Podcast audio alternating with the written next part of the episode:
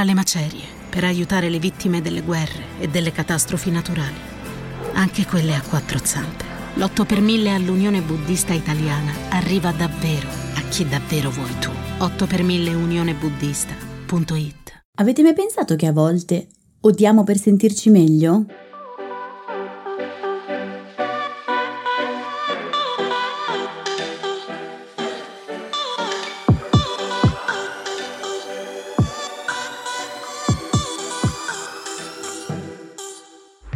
Benvenuti in questo nuovo episodio di TV Therapy, il podcast dove usiamo le serie TV per capire meglio noi stessi, le nostre emozioni, le relazioni, gli impantanamenti vari. Io sono Alessia, psicologa e psicoterapeuta, e su Instagram mi trovate come Io Non Mi Stresso. E io sono Giorgia, scrivo di serie TV e su Instagram mi trovate come Tellist, che è un blog che racconta le serie TV come meritano. Allora, in questo episodio parliamo di hate watching, cioè della tendenza a guardare serie TV che non ci piacciono, solo per il gusto di poterne poi parlare male o di riderle. Si tratta di un fenomeno che fa parte già un po' dell'indole umana, ma che con la diffusione dei social media ha trovato il suo principale canale di espressione, amplificandosi a dismisura e intaccando tantissimi ambiti di discussione. Se ci si pensa bene, infatti, ci sono diverse serie TV, ma direi anche film, libri, personaggi pubblici, che devono buona parte della propria popolarità alle critiche negative che hanno ricevuto. Proveremo quindi a capire quali sono i fattori sociologici, psicologici e anche biologici che portano a provare ed esprimere odio nei confronti di cose o persone, e cercheremo anche di definire quando l'hate watching può essere innocuo o catartico per i nostri bisogni e quando invece può diventare feroce e quindi disfunzionale. Ma come sempre, rullo di tamburi, raccontaci di quale serie TV parliamo oggi, quindi vai con il tuo momento enciclopedico. Sì, allora la serie di cui parliamo oggi è Gli Anelli del Potere, cioè la recentissima serie prequel del Signore degli Anelli, che è la principale e più influente opera del fantasy moderno scritta da J.R.R. Tolkien. Questa volta collocare la serie sulla nostra linea del tempo è ancora più essenziale del solito, perché nella storia più recente della televisione Gli Anelli del Potere occupa un posto di grande rilievo. Si tratta infatti del progetto televisivo più rischioso che sia mai stato prodotto finora. Per realizzarla Amazon ha investito cifre che nessun altro produzione seriale aveva mai raggiunto prima. Solo la prima stagione è costata $500 milioni, per intenderci circa 5 volte il budget speso per l'ultima stagione del Trono di Spade, che era costata circa 90 milioni, e se si considera che il progetto prevede altre 4 stagioni ci si aspetta che la spesa supererà ampiamente il $1 miliardo. Ma soprattutto nel produrre Gli Anelli del Potere Amazon si è presa la responsabilità di maneggiare una delle opere letterarie più imponenti, lette, apprezzate di sempre, esponendosi anche al confronto con il suo adattamento cinematografico, la famosa trilogia diretta da Peter Jackson. Per poter capire la portata della serie e perché l'abbiamo scelta per questo episodio del podcast e coinvolgere anche chi non è molto pratico di opere di Tolkien, bisogna però prima fare un passo indietro, e io a questo punto ho paura perché anche noi ci siamo prese la responsabilità di maneggiare il Signore degli Anelli. Ai ai ai. Quindi torniamo al 1937, anno in cui Tolkien pubblicò Lo Hobbit, una fiaba per bambini che era ambientata in un continente immaginario chiamato Terra di Mezzo. Subito dopo la pubblicazione Tolkien iniziò a scrivere un corposo volume che raccontava la storia di questo mondo narrativo. Gli editori si rifiutarono tuttavia di pubblicarlo, e allora lo scrittore decise di usarne il contenuto per creare il mondo in cui si sarebbero svolti gli eventi del Signore degli Anelli, cioè una storia di avventura in cui personaggi appartenenti a popolazioni di specie diversa mettevano da parte le proprie divergenze per distruggere una volta per tutte un antico pericolo rappresentato da un potente anello. Il viaggio dei protagonisti, chiamati la Compagnia dell'Anello, attraversava terre desolate, addentrandosi tra le rovine di paesaggi segnati dalle battaglie tra le civiltà precedenti. Il Signore degli Anelli uscì in 3 volumi tra il 1954 e il 1955, e il mondo descritto al suo interno suscitò così tanto interesse che diversi lettori chiesero a Tolkien di approfondirlo in un'opera dedicata. L'autore però riteneva che un'opera dedicata sarebbe stata più lunga del Signore degli Anelli stesso, e quindi raggiunse un compromesso e pensò di riprendere i suoi appunti e le sue bozze e condensarle in 150 pagine che allegò ai romanzi della trilogia, dividendole in 6 parti che contenevano linee temporali, genealogie, note sulla lingua e la cultura del mondo inventato da Tolkien, coprendo un arco narrativo di circa 1000 anni e che, secondo lui, era essenziale riuscito nel produrre il senso avvincente di realtà storica dell'opera. Queste parti aggiuntive si chiamano appendici e sono la fonte principale su cui è stata costruita Gli Anelli del Potere. Infatti nel 2017 Amazon se ne accaparrò i diritti dopo una serrata competizione con altri canali e piattaforme ed erano tutti in cerca dell'erede perfetta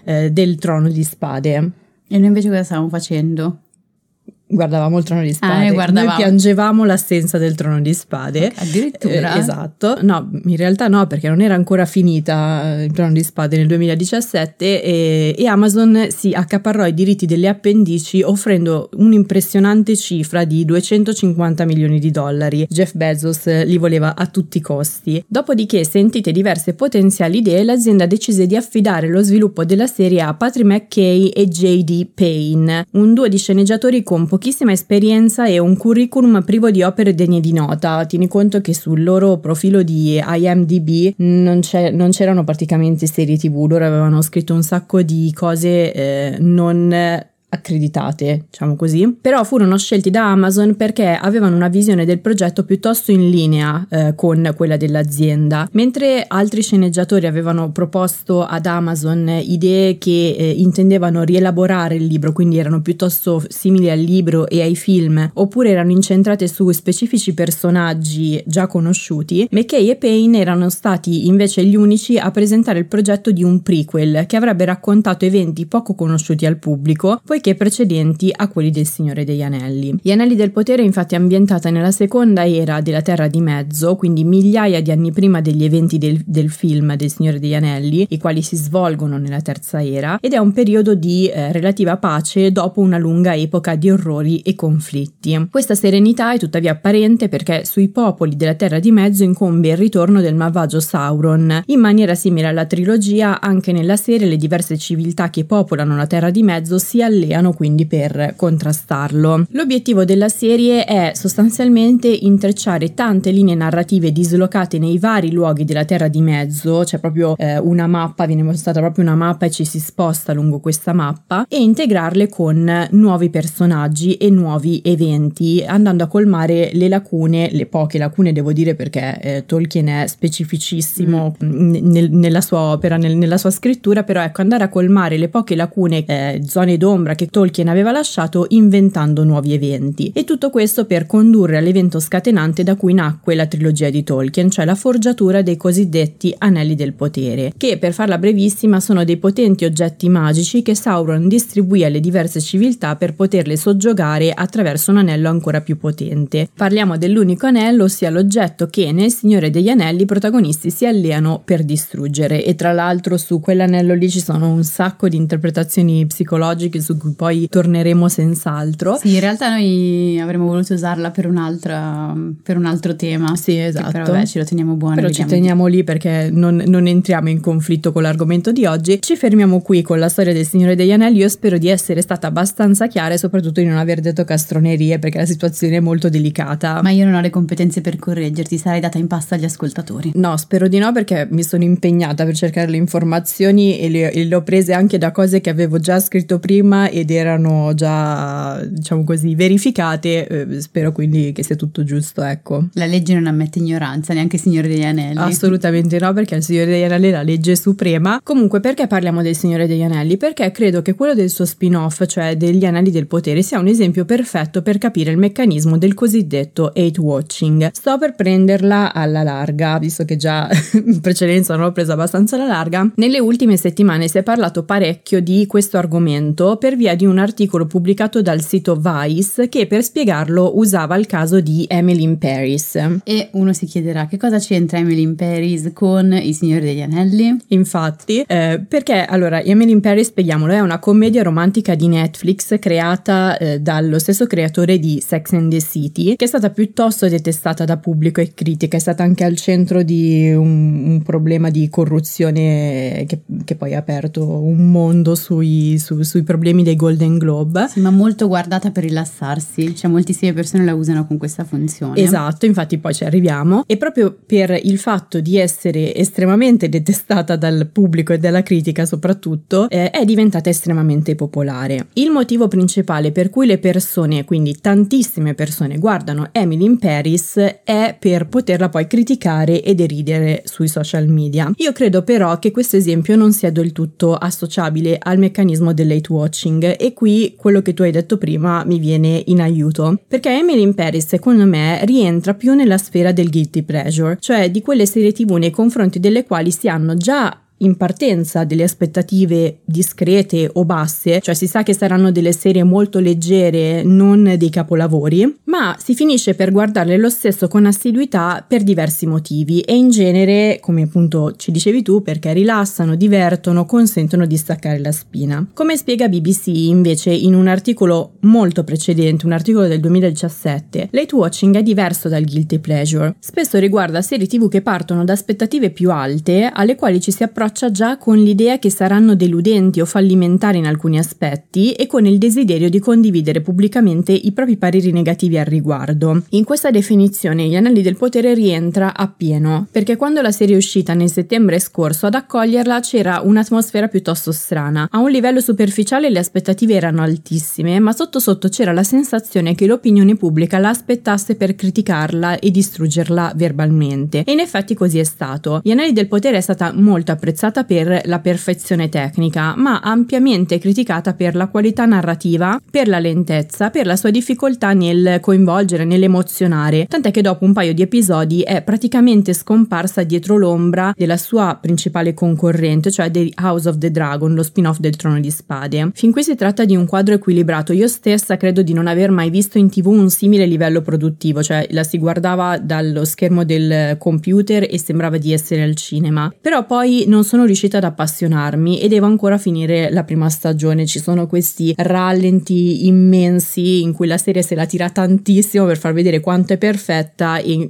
facendo così però ammazza totalmente l'emozione. Però una parte consistente di pareri negativi si è accanita sugli Anelli del Potere con una ferocia e una compattezza tale da diventare un problema per la serie, cioè si percepiva proprio un certo piacere diffuso nel criticarla. Allora, proviamo a capire quindi perché alcune persone, diciamo così, amano odiare, e io partirei proprio dall'articolo di Vice che hai citato prima e lo userei come traccia per aiutarci ad approfondire tutte le varie dinamiche dell'hate watching. Partiamo prima da un punto essenziale: a molte persone piace odiare, e con l'ascesa dei social media questo aspetto è diventato particolarmente evidente. C'è proprio un fenomeno chiamato hate following, che consiste nel decidere di seguire alcune pagine solo per il gusto di criticarle o lasciare commenti negativi.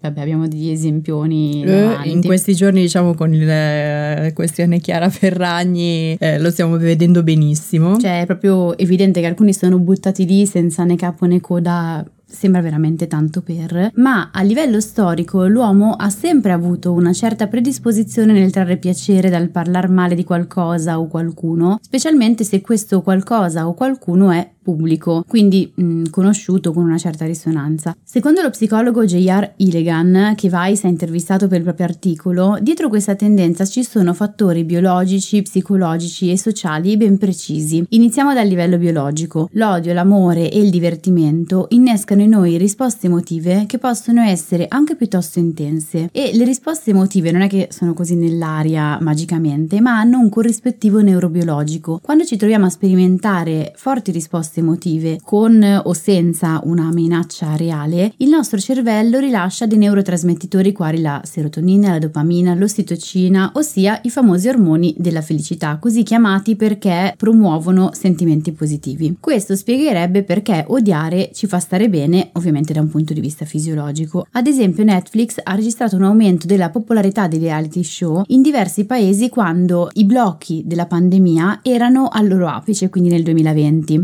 mentre molte persone erano alla ricerca di cose che in realtà potessero dare loro conforto, e quindi questa cosa sembra assolutamente paradossale, no? Cioè, perché mai dovrei cercare qualcosa che mi fa arrabbiare quando in realtà ho bisogno di conforto? Anche se qui poi c'è già da mettere una postilla che è importante, cioè che oltre al bisogno di conforto, anzitutto le persone hanno bisogno di sentire legittimato, di poter esprimere il proprio stato d'animo, che è quello della frustrazione, della rabbia, che quindi trova forse quel canale lì. E questo aspetto, cioè quello del trovare qualcosa che in qualche modo legittimi, supporti anche l'emozione per così dire negativa, cioè quella della rabbia e della frustrazione, lo si nota anche da alcuni studi che hanno evidenziato come le persone sono più felici, anche se io userei un altro termine, ossia più soddisfatte, un po' come la settimana scorsa quando abbiamo fatto l'episodio su Mary, quando la gioia non era la parola più corretta, no? Allora, le persone sono più soddisfatte quando sono in grado di provare emozioni, anche se quelle emozioni sono spiacevoli. Io me lo spiegherei così: provare l'emozione permette in qualche modo di ascoltarla, di dar voce, pur con un dialogo interiore, a uno stato d'animo. Cioè, avete presente quando piangere sembra dare quasi un sollievo, e quando siamo tristi e cerchiamo canzoni che accompagnino lo stato d'animo? Ecco quello. Sì, lo stiamo vedendo anche qui in questi giorni, dall'inizio dell'anno, da quando è uscita The Last of Us, che è considerata in questo momento la serie del momento, tutti la guardano, è una serie potentissima, si sta malissimo mentre la si guarda. Io avevo la tachicardia credo per 1 ora e 20, non ho avuto riposo, e quindi gli episodi vanno presi a piccole dosi, però di una potenza tale che quando poi la si finisce ci si vuole tornare subito, manca la serie. Sì, ma questo aspetto è quello di cui ogni tanto abbiamo parlato e che ogni tanto ribadiamo anche quando rispondiamo alle domande su Instagram, cioè non guardiamo necessariamente le serie TV per stare bene, molto spesso per dar voce a degli stati d'animo che non necessariamente sono, tra virgolette, positivi. E come più volte ho ribadito qua dentro, un po' come raccontiamo le fiabe ai bambini, cioè le fiabe ai bambini non è che si debbano essere completamente positive, senza mai un conflitto, senza mai generare ansia, perché quelle fiabe con quelle emozioni, tra virgolette, negative, rispondono, danno voce, danno forma alle emozioni, e questo è lo stesso che avviene con le serie TV, in alcuni casi con i libri. Sì, e questo provare emozioni è proprio il punto alla base dell'hate watching, che secondo BBC è un termine che è stato coniato da Emily Nussbaum, la quale, ricordiamo, è una dei migliori critici televisivi in assoluto, la mia preferita. Nel 2012 Nussbaum scrisse per il New Yorker un'analisi di Smash, una serie TV molto attesa prodotta da Steven Spielberg, che era ambientata nel dietro le quinte di un musical di Broadway, e l'articolo si chiamava proprio Hate Watching Smash, ed era una riflessione neanche troppo lunga nella quale Nussbaum criticava con passione vari aspetti della serie, e poi, una volta arrivata in fondo, diceva: mi rendo conto che questa mia veemenza è leggermente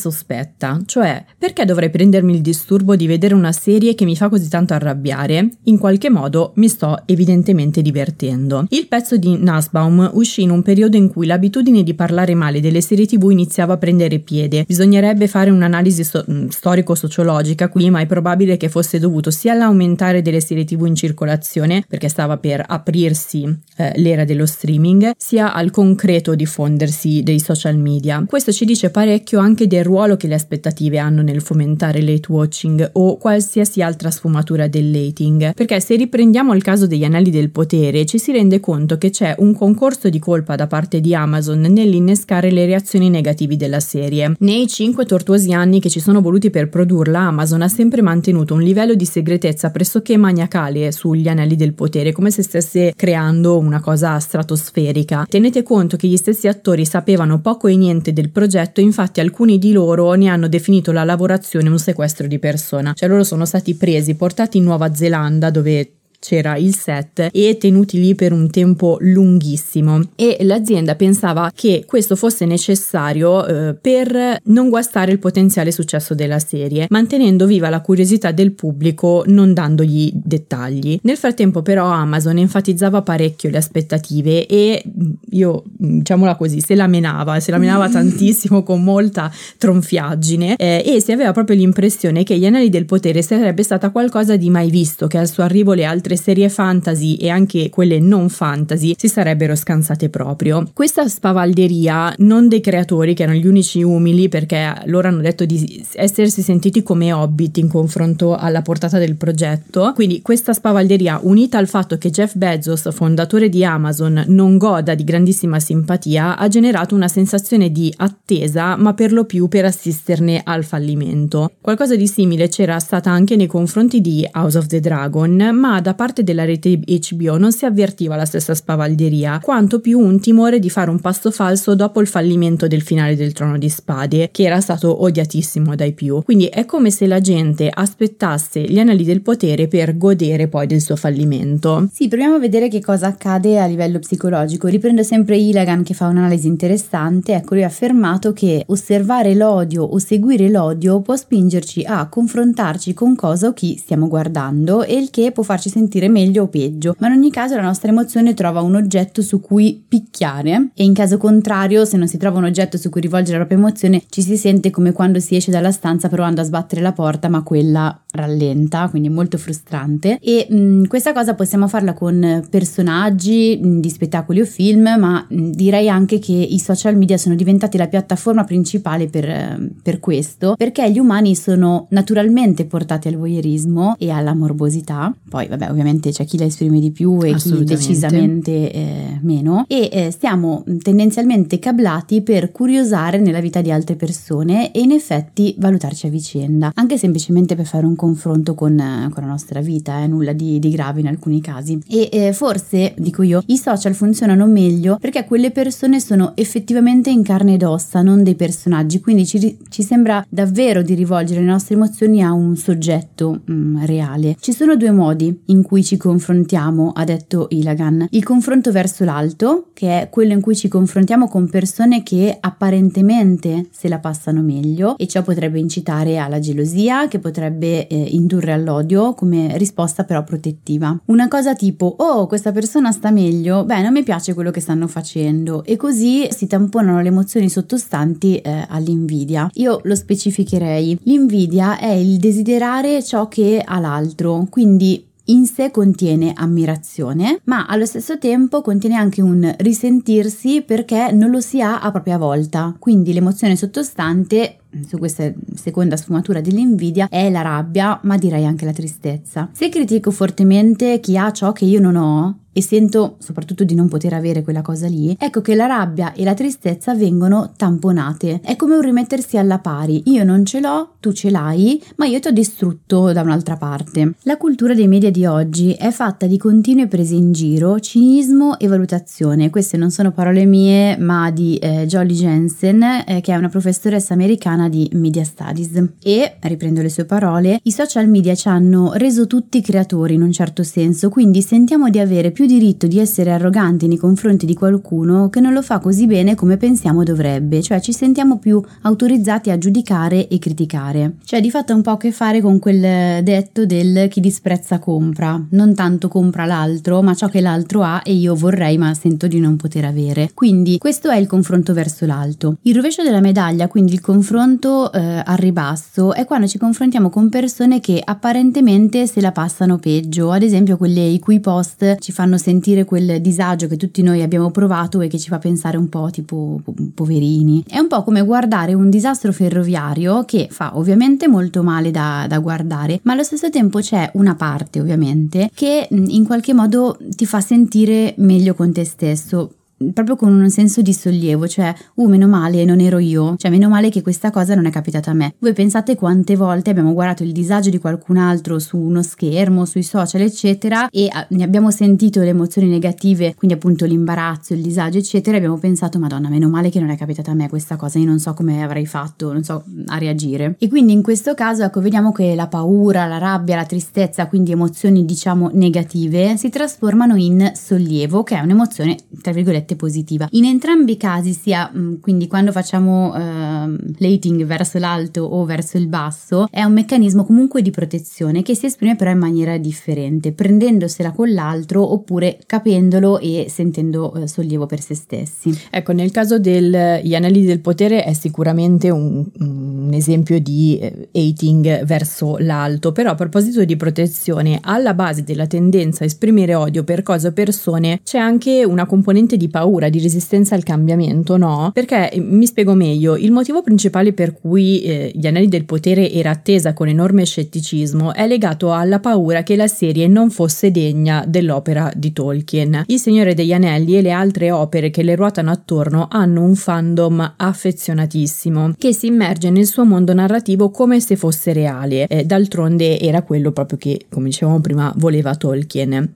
Anche perché, vista la lunghezza dell'opera, chi l'ha letta ha trascorso al suo interno parecchio tempo e soprattutto in un periodo di vita che spesso corrisponde all'adolescenza, quindi è cresciuto con l'opera. Cioè l'opera occupa un posto speciale nella vita dei suoi lettori, e quando si è saputo che Amazon, che come abbiamo detto prima non è simpaticissima, avrebbe fatto una serie del Signore degli Anelli, avrebbe introdotto nuove parti, i fan del libro e dei film hanno storto il naso, soprattutto rispetto all'idea che alcuni personaggi sarebbero stati neri, quando nel libro invece c'è solo traccia di personaggi bianchi. È come se il meccanismo fosse un po' così: ho paura che la serie stravolga il modo in cui conosco il libro, quindi mi proteggo mettendo le mani avanti e criticandolo negativamente ancora prima di vederla. Io devo dire la verità, se non ci fossero stati questi personaggi inventati per la serie, soprattutto Arondir, che è l'elfo nero interpretato da Ismael Cruz Cordova, la serie sarebbe stata ancora più piatta. Cioè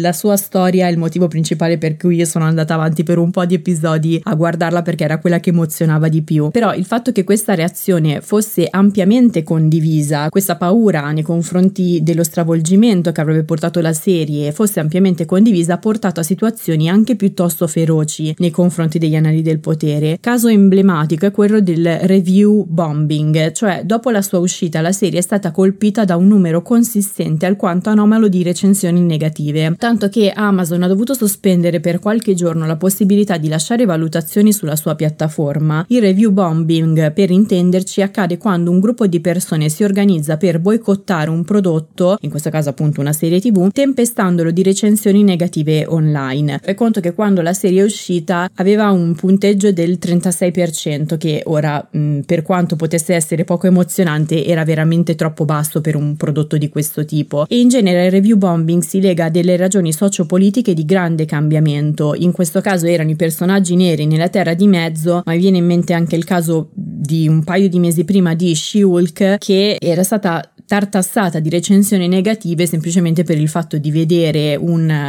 Hulk in versione femminile, nonostante poi tra l'altro esistesse già nei fumetti della Marvel. Sì, sono le recensioni lasciate per partito preso e con tutta un'organizzazione che parte apposta per screditare. Esatto, è l'organizzazione dietro che distingue. C'è un dettaglio essenziale in quello che hai detto, ed è la dimensione sociale, il fatto che le recensioni agli Anelli del Potere si siano fatte più feroci perché sostenute dall'idea di non essere soli. Cioè odiare per certi versi unisce. Pensateci bene, quante volte dopo aver visto un film o una serie che non ci è piaciuta apriamo subito il nostro social preferito per leggere cosa ne pensano gli altri utenti, o qualcuno addirittura pubblica cose per sapere che cosa ne pensino gli altri, per trovare anche un po' di conforto e qualcuno che si unisca al coro. E quante volte traiamo conforto dal leggere pareri simili al nostro. Online possono crearsi dei thread o lunghissimi botta e risposta di commenti anche piuttosto accesi attorno a una serie TV, o magari capita di organizzarsi con i propri amici per vedere la puntata successiva insieme, giusto per il gusto di riderne o scandalizzarsi insieme. Secondo me succede anche con Sanremo, quest'anno più che gli altri anni. Sì, io lo facevo invece con Temptation Island. È vero, ricordo anch'io qualcosa del genere. Voglio dire, è divertente per certi versi odiare le persone insieme.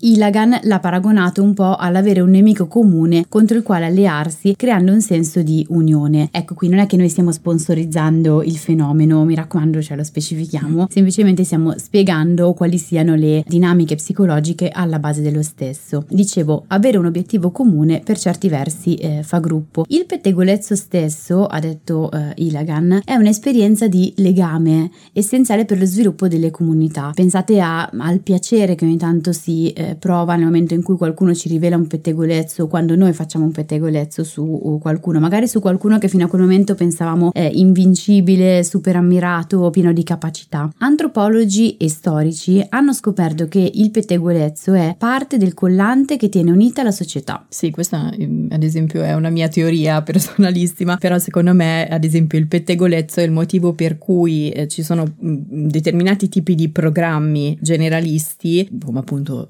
tentazionali di cui parlavo prima, ha un sacco di successo. E io ho sempre paragonato le serie di Shonda Rhimes, quindi Bridgerton, Grey's Anatomy e via dicendo, ai programmi di Maria De Filippi, che è il motivo per cui appunto hanno così successo. E tra l'altro mi pare di ricordare che in un'intervista Maria De Filippi diceva proprio che lei ha preso l'idea di fare questi programmi perché quando era piccola osservava proprio come gli adulti prendessero gusto nel parlare, nello spettacolare dei fatti altrui. Sì, e per certi versi li fa sentire migliori, e non solo migliori da soli, ma migliori in gruppo, quindi manco sono da solo, cioè c'è anche qualcuno che mi sostiene in questo. Alcune persone peraltro prendono molto sul serio la faccenda e mostrano persino i loro telefoni sugli schermi della TV, in modo che gli amici possano guardare insieme le storie di Instagram di una persona che odiano. In questo senso i social media guidano il fandom dell'odio come mai prima d'ora, anche perché c'è un'immediatezza nel potersi esprimere e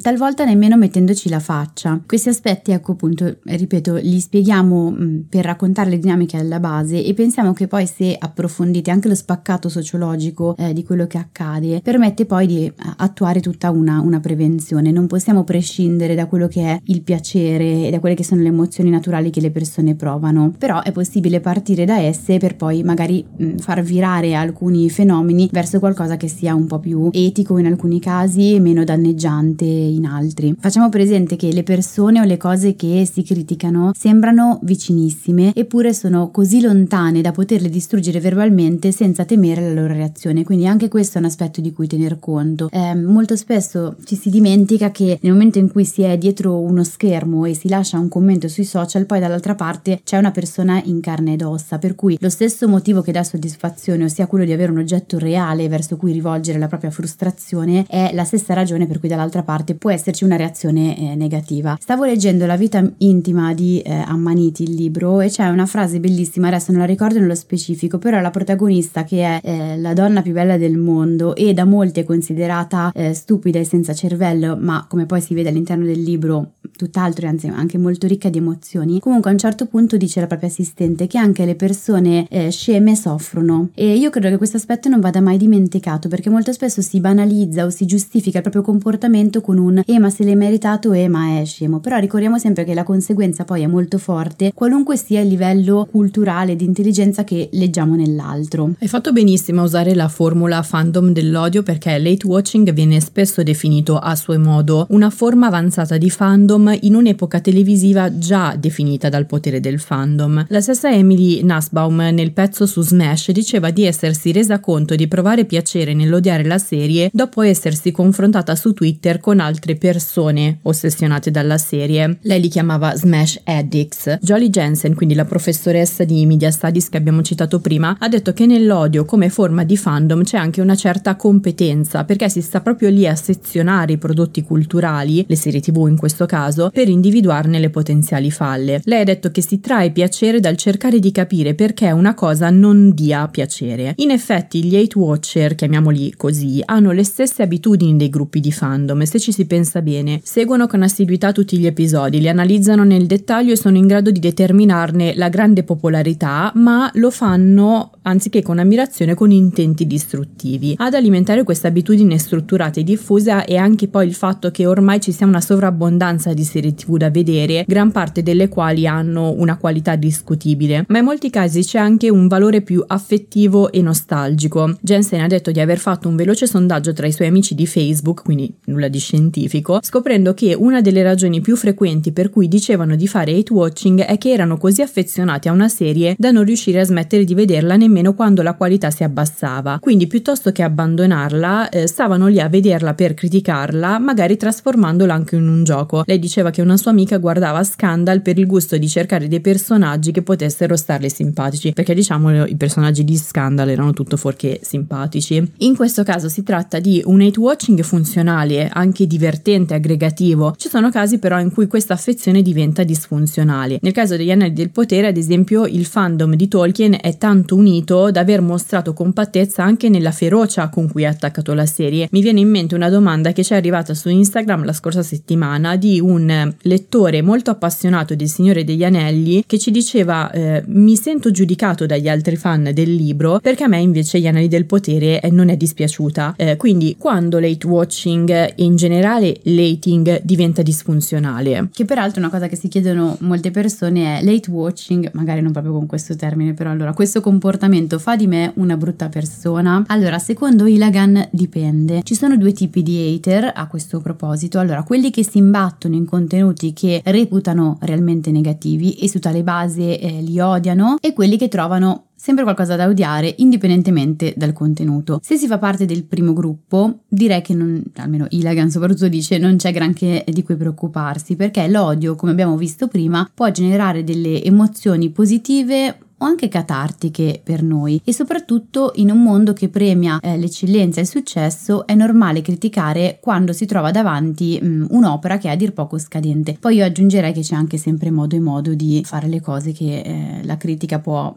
rimanere nelle pareti di casa propria, lì davvero non ferisce nessuno, o se esposta all'esterno può essere fatta in una modalità che non ferisce ma è un commento culturale. Se io dico sempre che la differenza nella percezione di una serie, ad esempio, la fanno proprio le aspettative. Io ad esempio come spettatrice non mi arrabbio per una serie di qualità scadente, ma mi arrabbio tantissimo se quella serie mi ha fatto credere di essere di qualità eccellente, cioè mi ha ingannata, ha sottovalutato, diciamo, il fatto che il pubblico non si accorgesse che la qualità fosse bassa. Sì, tra l'altro l'articolo di Vice da cui siamo partiti citava, oltre a Emily in Paris, anche Sharknado, che è un film che io ho visto tempo fa proprio su un fenomeno molto simile a quello che stiamo raccontando, perché un amico ci diceva: no, dovete guardare questo film perché ha dell'assurdo, cioè gli squali che entrano addirittura in casa, ed effettivamente lo si guarda con tutta un'aspettativa che sia è stata proprio creata, poi mi spiegavi tu, per questa ragione. Sì, appartiene proprio a questa casa di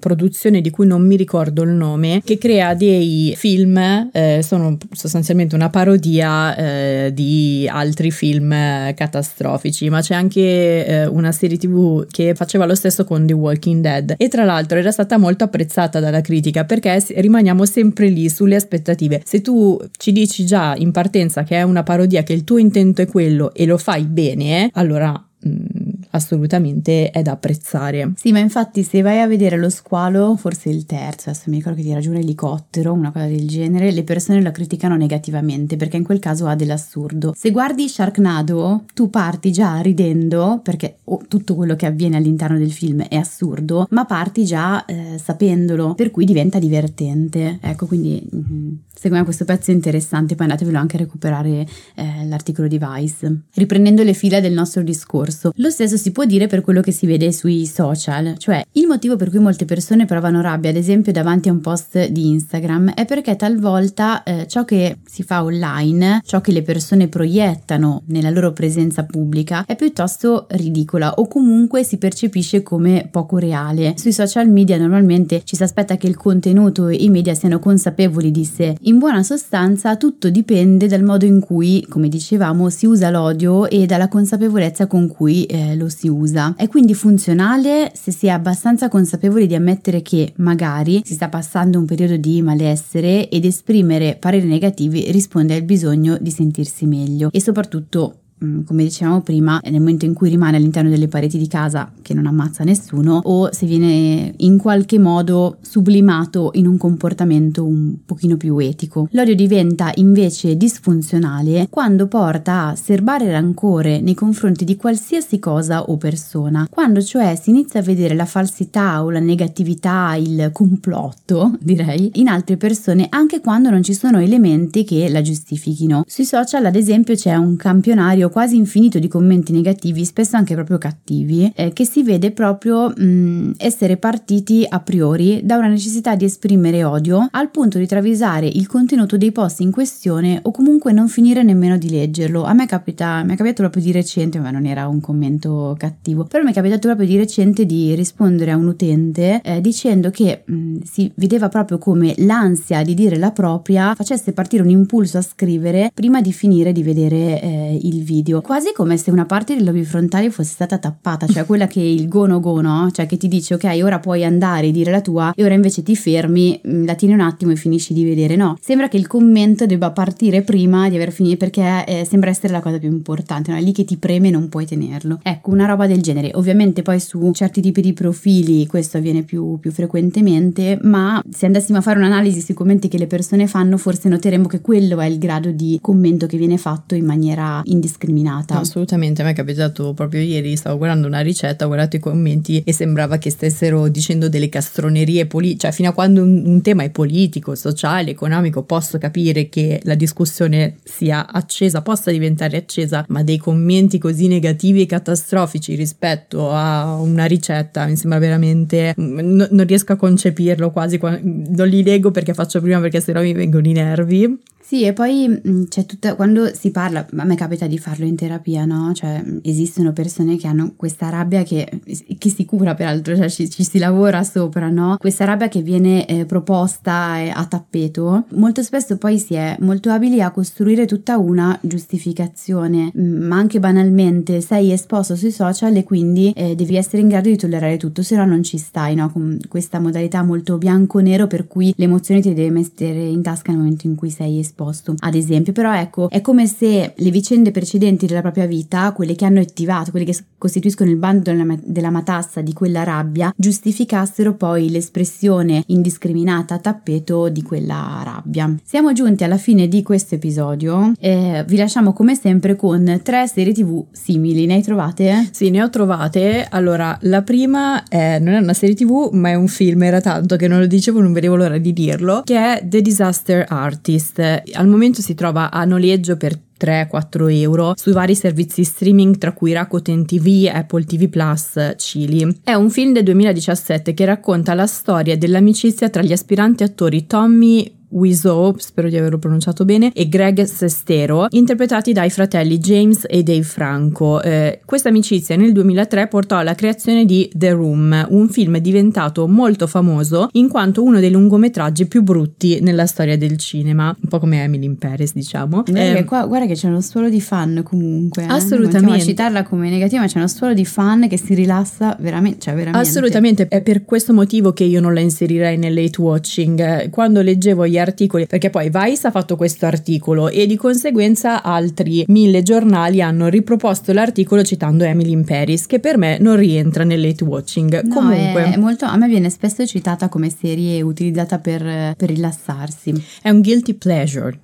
Sì, non sì, un caso ragione. Di hate watching, o comunque non del tutto un caso di hate watching, anche perché poi viene sempre introdotto con lo so che non è una serie. Come esattamente è lì sta lì la differenza. Gentili ascoltatori, non giustificatevi per quello che guardate, che non è una performance, nessuno dovrebbe giudicare quello che guardiamo, dobbiamo essere liberi di guardare cose che sono apprezzatissime, strutturatissime, con tutto un intelletto sotto, e altre cose che comunque hanno un intelletto e tutte le emozioni sotto, anche se vendute come molto semplici. Assolutamente, tra poco arriveremo anche con approfondiremo anche Sex Life, che tra l'altro, saper tornare, io l'ho vista grazie al gruppo di TV Therapy e mi sono divertita tantissimo, proprio perché le aspettative erano di un certo tipo e non so, io a volte quando le serie raggiungono un determinato livello di qualità arrivo al divertimento anziché scandalizzarmi. Ed è il caso di The Disaster Artist, che viene spesso citato quando si parla di hate watching e di fandom legato all'hate watching, perché negli anni la popolarità di The Room, quindi questo film tra i più brutti nella storia del cinema, è cresciuta proprio per il gusto degli spettatori di vederlo e deriderlo. Un altro film simile citato spesso è Florence, dove Meryl Streep interpreta Florence Foster Jenkins, una ricca socialité newyorkese che tra gli anni 20 e 40 divenne famosa per il suo sogno di fare la cantante lirica, però lei era stonatissima e quindi veniva derisa, e però voleva esibirsi nonostante fosse stonata. Meryl Streep è stata anche candidata all'Oscar per questo film nel 2016 e si trova su Prime Video, Team Vision e Infinity. Secondo me il punto del guilty pleasure è come quando con gli amici si ride con, cioè ti prendo in giro ma ridiamo insieme, perché c'è anche tutta una piacevolezza, no? E una condivisione. Mentre l'hate following e l'hate watching ha a che fare con il ridere contro. Ecco, sono sfumature differenti dove il soggetto è coinvolto nella risata e quindi si crea condivisione, oppure è escluso e diventa, adesso forse poi esagero col termine, un atto di bullismo per certi versi. Infatti questo si vede bene nel mio secondo consiglio, che è un altro episodio di Black Mirror. Scusatemi, ma evidentemente tutti gli ultimi argomenti hanno un episodio di Black Mirror che c'entra. L'episodio è Odio Universale, il sesto della terza stagione, che si trova su Netflix. È uno degli episodi più lunghi, sostanzialmente è un film di 1 ora e mezza e ruota attorno a una detective che deve indagare su una serie di morti misteriose che hanno un punto in comune. Le vittime erano state condannate a morte sui social dopo essere finite al centro di un'agonia pubblica virtuale, cioè compare proprio un hashtag con scritto morte a e il nome della persona che deve morire. Questa ondata di odio social viene immaginata dal creatore della serie, che ha un cervello immenso, Charlie Brooker, come uno sciame di api robot che sono state create in realtà per scopi ambientali, cioè per sostituire le api vere che nel frattempo si sono estinte e che però sono state hackerate per perseguitare la vittima di turno. Questa idea visiva dello sciame rende ancora più potente il senso di claustrofobia, di accanimento, del non avere scampo che si lega all'odio pervasivo sui social media, di cui spesso si parla come un'entità astratta. La terza serie è il classico esempio di cui vi dicevo prima, una di quelle che mi hanno fatto divertire tantissimo, ed è Dietro ai suoi occhi, si trova su Netflix. È una miniserie britannica del 2021 che io trovo fantastica, sia per come è strutturata sia per la storia che c'è dietro. In apparenza infatti è un thriller dove una segretaria che lavora in uno studio di psicologi intreccia una strana relazione con il suo capo e sua moglie, che è una donna parecchio inquietante per quanto è perfetta, e tra l'altro è interpretata da Becca di Bad Sister, che quindi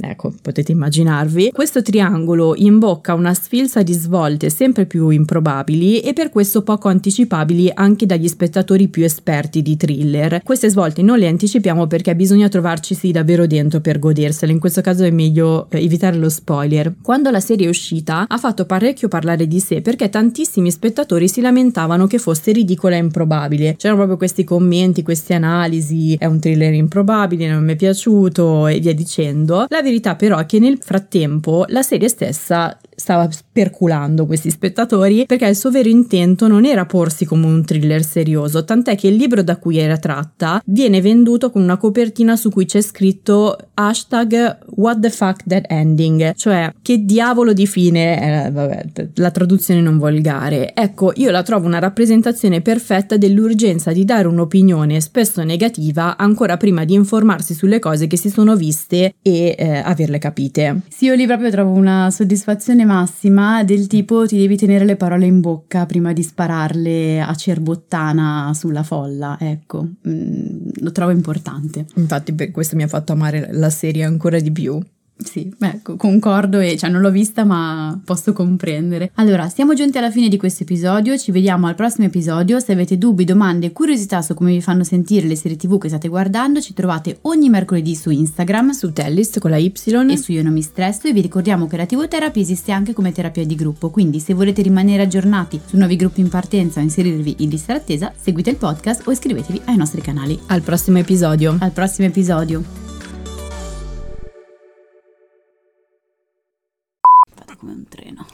ho visto. Cioè la recentissima. Tu non vai come un treno. No, perché mi infastidisco con le cuffie. Vedi che sto rigida, così parla. Sì, professional. Come se avessi una sciarpa. Come i gatti quando gli metti il collarino. Esatto, sono così. Cosa stai facendo? E ho sbagliato intonazione. Rifallo, puoi anche parlarlo in elfico. Astroluc. Ho il boccino un po' storto. No, più che altro un po' alto. Cioè, tipo hai 10 centimetri in più di altezza. È quello, io me lo faccio così sembro più alta. Ma poi sembri Marge Simpson, no? Patrick McKay. Qui mi si è affievolita la voce perché... Perché? Per la delusione di quello che hanno scritto. Perché? No, mi dispiace per loro. Mm. Parliamo dell'unico anello, ossia un oggetto che Ciariotta, ma tu sei una dell'anello! Ho sbagliato serie però. Ok, che serie deve vantare lei? Lei è Aria. No, non stiamo parlando del Trono di Spade, vai! Una moto. Ah, pensavo su un telefono. Mannaggia. Ok, allora... Perché ne parliamo? Perché ridi? Mannaggia. Cioè, io, ma com'è possibile? E cosa devo dire? Vabbè, fa niente, vai. Se a volte ti senti così, ti serve la formula dell'equilibrio. Yakult Balance, 20 miliardi di probiotici LCS più la vitamina D per ossa e muscoli,